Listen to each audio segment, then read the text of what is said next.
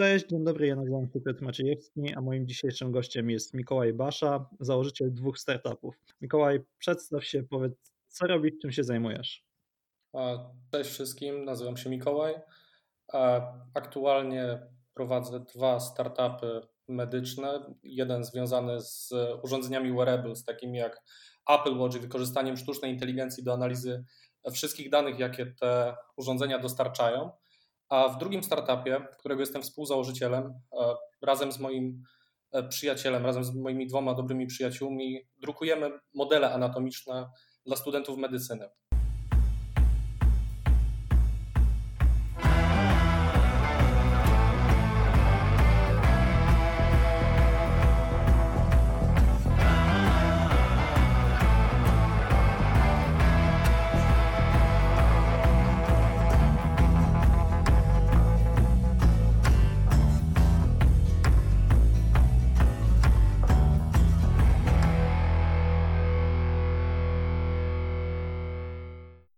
Powiedz, jaką wiedzą na temat e, zastosowania technologii w medycynie, jaką wiedzę posiadałeś, zanim w ogóle założyłeś startup i skąd się wzięły te dwa pomysły na założenie startupów medycznych?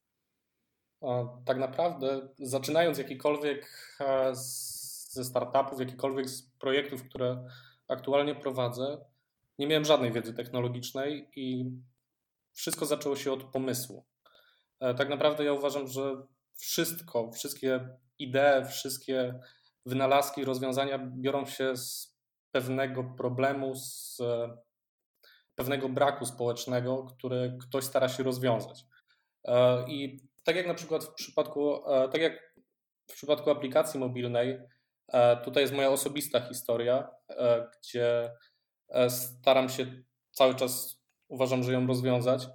A w przypadku czaszek i drukowania czaszek w firmie Skulo, E, był to prosty problem studencki, gdzie e, tak naprawdę zderzyliśmy się z codziennością studiowania medycyny w Polsce, e, gdzie na pierwszym roku tym przedmiotem, który jest powiedzmy najtrudniejszy i który sprawia większości studentów najwięcej problemów, jest anatomia. I tak jak cały pierwszy rok spędziliśmy w prosektorium, gdzie mieliśmy okazję uczyć się ciała na preparatach, okazuje się, że większość z tych preparatów, czyli ludzkich szczątków, jest w strasznym stanie. Niektóre mają nawet po 30-40 lat, e, co przy cały czas zwiększającej się ilości studentów powoduje, że są w opłakanym stanie.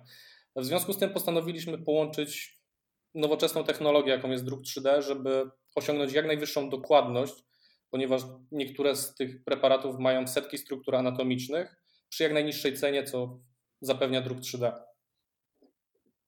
Okej. Okay. Powiedziałeś też właśnie o, o swojej aplikacji mm, IRBA. I często wiele osób potrzebujących pomocy medycznej nie jest w stanie jej wezwać z powodu tego, że na przykład straciło przytomność i często też na takie osoby nie reagują e, przechodnie. Zastanawia mnie, jak Twoja aplikacja IRBA rozwiązuje ten problem. A, powiem tak, aplikacja mobilna IRBA całodobowo monitoruje podstawowe parametry życiowe dostarczane przez ogólnodostępne opaski typu wearable, takie jak Apple Watch, Polar, Garmin, takie jak większość z nas, naszych znajomych, e, może posiadać nawet w tej chwili na ręce. E, wiele prac badawczych e, udowodniło, że dane dostarczane przez te opaski są jak najbardziej wystarczające do tego, żeby można było na ich podstawie wysnuwać jakieś wnioski medyczne, czy podejmować jakieś decyzje. Oczywiście nie jest to sprzęt certyfikowany medycznie, ale jak tak naprawdę pokazują wszystkie trendy, to już jest tylko kwestia czasu, gdyż firmy takie jak Apple e, czy Fitbit rozpoczynają e, swoją procedurę certyfikacji medycznej, czy to pojedynczej funkcji, czy pojedynczego sensora, ale to tak jakby idzie cały czas w tym kierunku.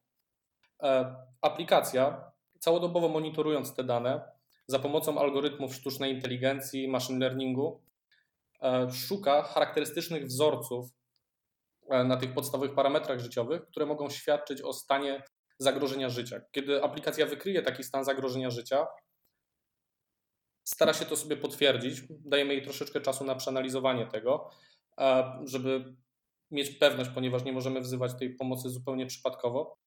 E, I w momencie, kiedy jesteśmy pewni, wzywamy tą pomoc. Tak naprawdę aplikacja IRBA wspiera pierwszą pomoc na wszystkich jej etapach. Po pierwsze, wykrywamy stan zagrożenia życia w tym momencie, kiedy on wystąpi i wzywamy tą pomoc dokładnie w tym momencie, a nie wtedy, kiedy taka osoba zostanie znaleziona przez świadka, na przykład kogoś z rodziny.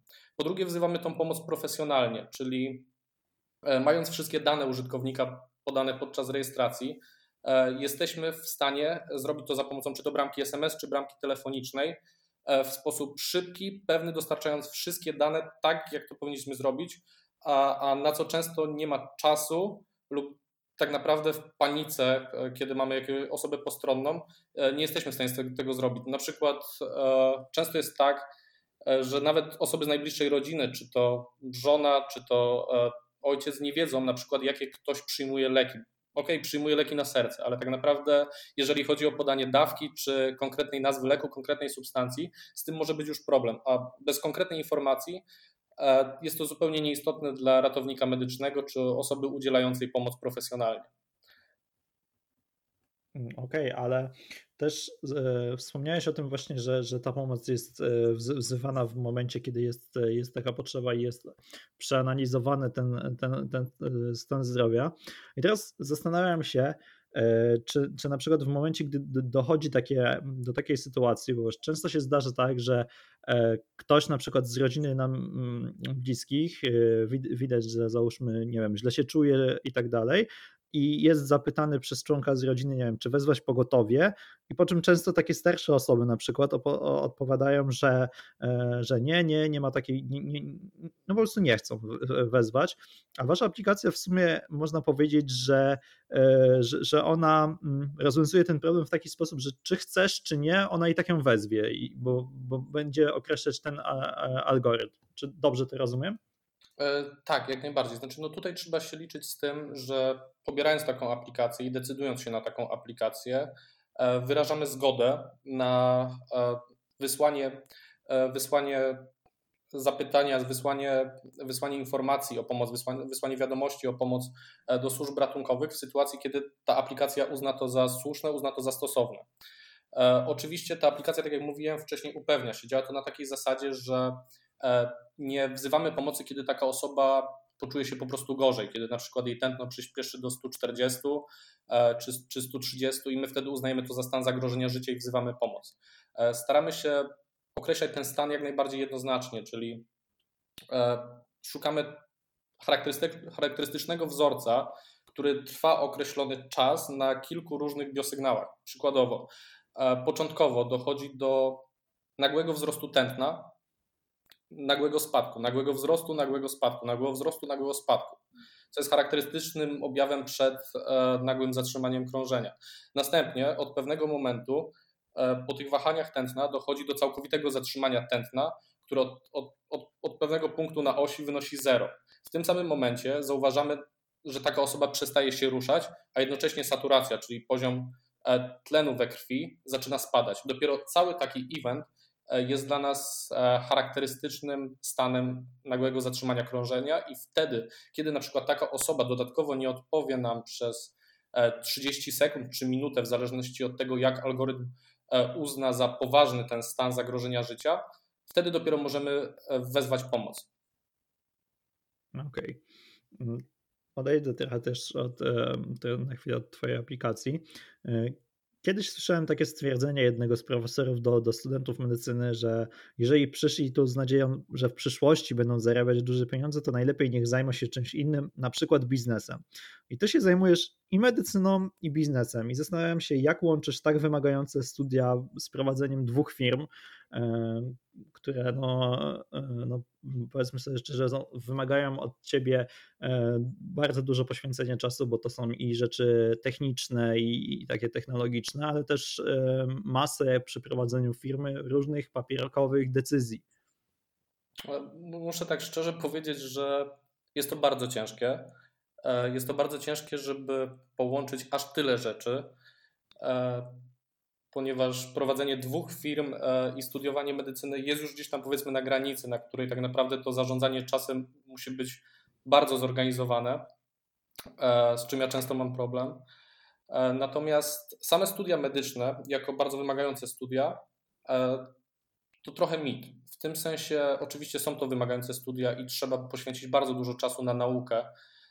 Jednak nie jest tak, że studenci medycyny siedzą całymi nocami w książkach. Oczywiście jest sesja egzaminacyjna, kiedy trzeba się bardziej przyłożyć, czy są zaliczenia, kolokwia, e, na które trzeba poświęcić więcej czasu. E, jednak poza samym studiowaniem medycyny również można mieć własne życie, można mieć własne hobby, można uprawiać sport, można czytać książki, można rozwijać swoje pasje. No ja w pewien sposób poświęciłem się technologiom medycznym i to traktuję jako taką moją dodatkową pasję, tak jak moi znajomi e, chodzą na squasha, czy e, powiedzmy jeżdżą konno, to w moim przypadku e, jest to rozwijanie dwóch startupów medycznych i rozwijanie technologii medycznych. Jest to coś, co, co jest moją pasją. Nie traktuję tego jako kolejnego obowiązku, nie traktuję tego jako mojej pracy, tylko traktuję to jako pasję, do której tak naprawdę nie muszę się zmuszać. Jest to coś, co za każdym razem chcę robić i o czym myślę cały czas. Poza tym no jest to stricte powiązane z medycyną, bo jednak, e, żeby wprowadzać technologie medyczne, to co wydaje mi się najważniejsze i to, co zauważyłem przez ostatnie dwa lata, kiedy e, staram się wprowadzić technologie medyczne do e, polskiego systemu zdrowotnego, to to, że bardzo ciężko jest wprowadzać technologię w medycynie, nie będąc członkiem tego systemu.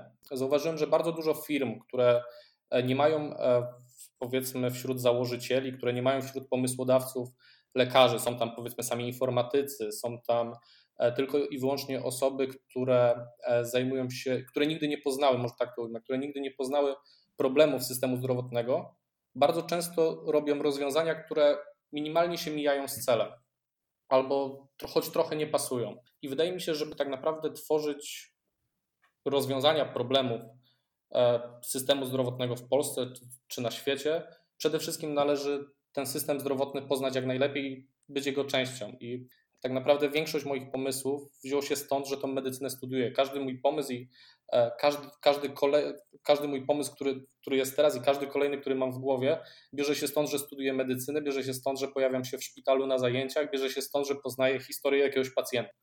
Więc wydaje mi się to nierozerwalne, żeby, żeby wprowadzać dobre technologie w medycynie. Wydaje mi się, że ta interdyscyplinarność jest niezbędna.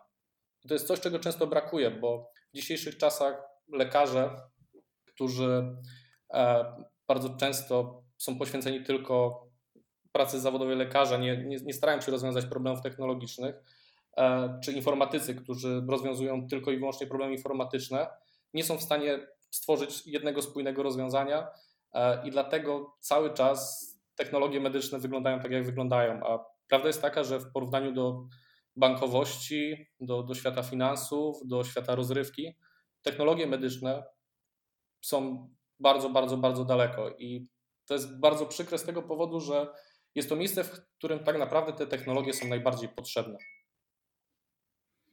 Okej, okay, właśnie mm, fajnie, że, że o tym powiedziałeś, bo e, właśnie to, to, o czym mówisz, jest e, bardzo istotne, bo e, często, często dochodzi do takiej sytuacji też w Polsce. E, nie, nie, nie wiem, jak jest za granicą, ale u nas w Polsce dochodzi do takiej sytuacji, że są wprowadzone rozwiązania, które, które są świetne z punktu widzenia naukowego, a później nie mają jakiegoś takiego, jakby nie są przekuwane w biznes, nie, nie mają takiego zastosowania komercyjnego, nie są wykorzystywane. I czy Twoim zdaniem można powiedzieć, że przyszłość medycyny zależy od rozwoju technologii i połączenia tego, połączenia w ogóle nauki z biznesem?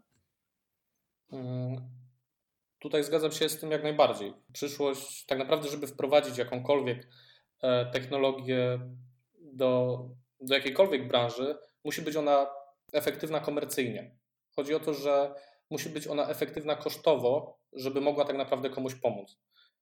I w przypadku, kiedy rozwijamy na stricte część naukową, sam research, e, wtedy to, na co musimy zwrócić uwagę, że nasza praca jest oczywiście tak naprawdę bez researchu nie ma później, nie ma bez, bez tego researchu, bez nauki e, nie ma, nie ma żadnej technologii, którą można wprowadzać, ale sama nauka i skupianie się na samych naukowych aspektach e, powoduje, że jesteśmy w stanie stworzyć pojedyncze study case'y, jesteśmy w stanie stworzyć pojedyncze rozwiązania, pojedyncze rozwiązania technologiczne.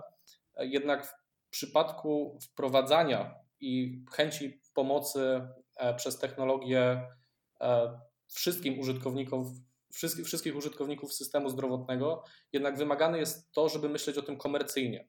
Bo kiedy myślimy o tym komercyjnie, jesteśmy w stanie zapewnić sobie tą efektywność kosztową, dzięki której e, możemy dostarczyć to rozwiązanie zarówno w Polsce, jak i za granicą. Jest po prostu naskalowalne.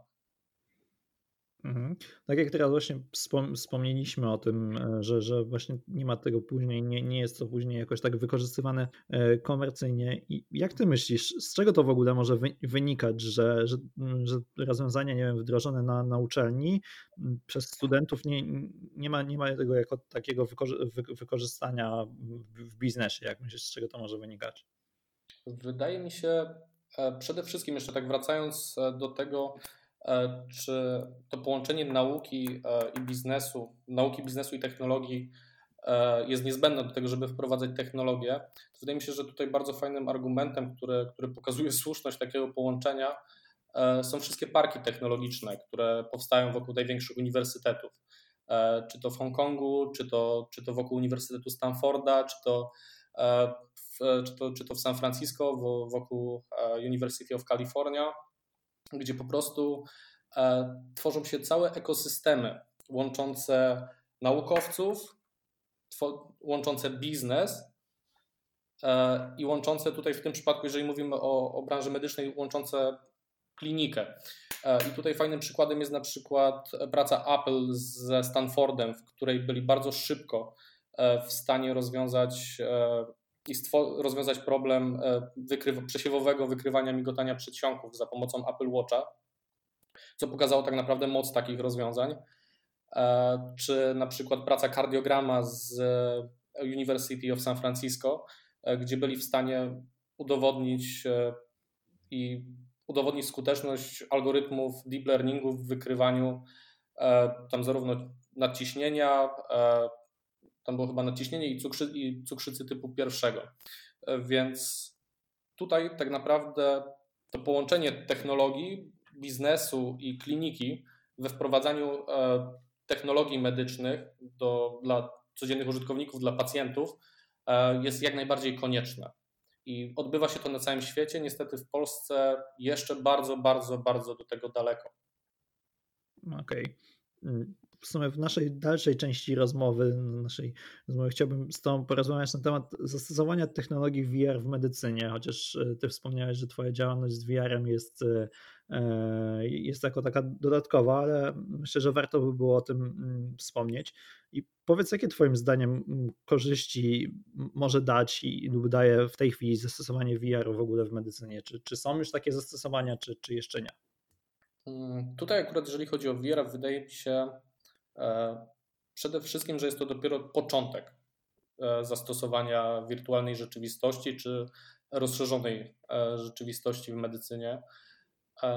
U nas, zajęła, u nas tak naprawdę VR pojawił się jako dodatek do naszej działalności w Skulo, gdzie zajmujemy się wszystkimi technologiami 3D, gdzie czytając po prostu parę prac ze Stanów Zjednoczonych, w których w których, w których było napisane, że VR jest w stanie e, uśmierzać e, ból, e, chroniczny ból u pacjentów wyleczonych opioidami, czy redukuje liczbę depresji szpitalnych u pacjentów długo hospitalizowanych. Postanowiliśmy, że po prostu weźmiemy zestawy do VR-ów, które mamy, skontaktujemy się z naszymi zaprzyjaźnionymi firmami, które również zajmują się wirtualną rzeczywistością i po prostu zrobimy coś dobrego, pojedziemy e, na parę oddziałów e, do zaprzyjaźnionych szpitali, na parę oddziałów dziecięcych, gdzie dzieciaki po prostu często spędzają 3-4 miesiące ze względu na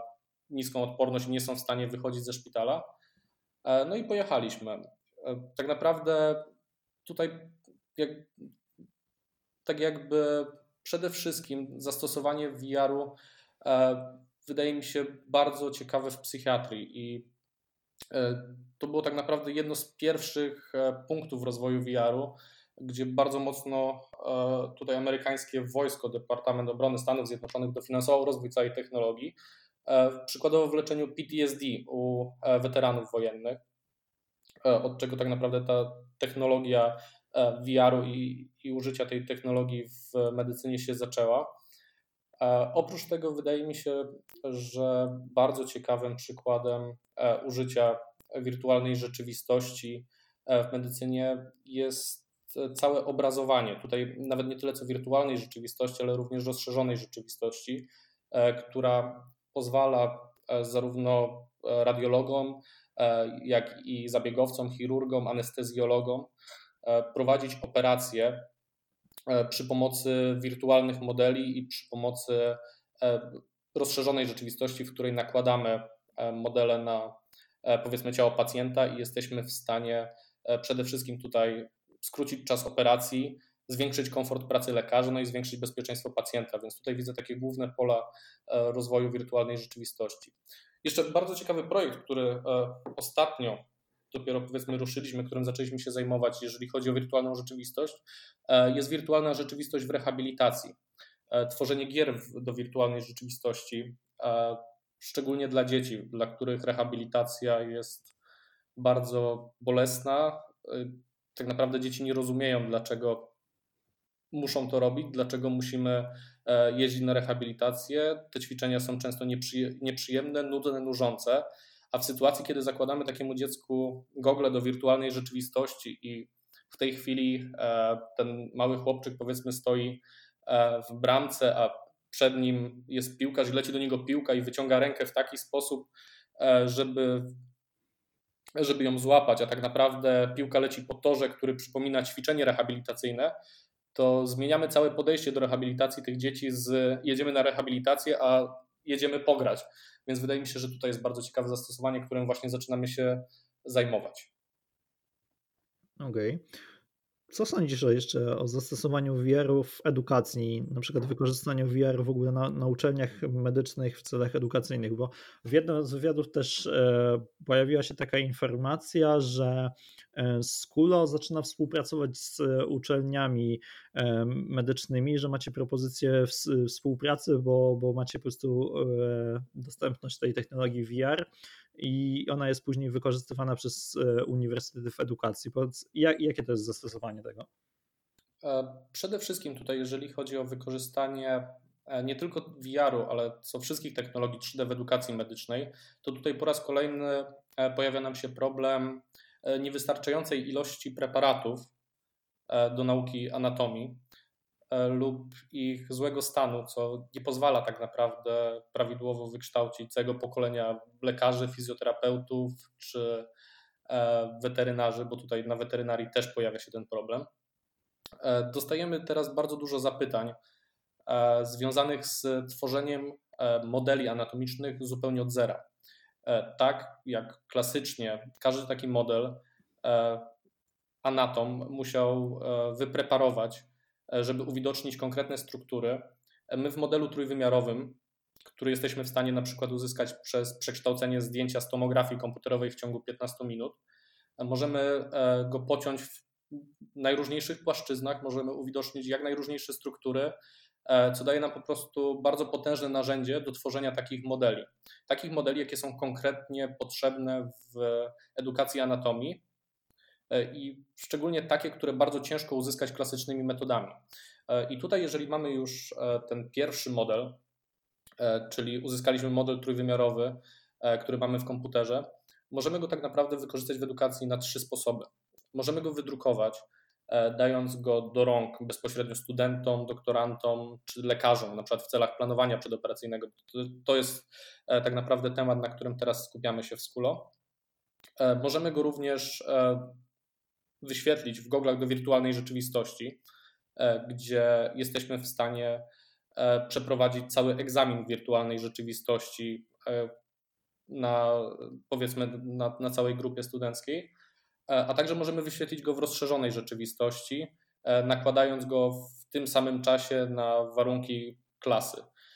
Więc tutaj tak naprawdę podstawą wszystkiego jest ten model. A to, co jest największą, to, to, co jest największą zaletą tych technologii 3D to to, że po prostu mamy pełne pole możliwości. Możemy, możemy uwidocznić wszystkie struktury, no i tak naprawdę nic nas nie ogranicza, jeżeli chodzi o tworzenie modeli anatomicznych. Super. To jest naprawdę świetne rozwiązanie. Mikołaj, dziękuję Ci bardzo za rozmowę i życzę wielu sukcesów naukowych i biznesowych. Pewnie, dziękuję bardzo.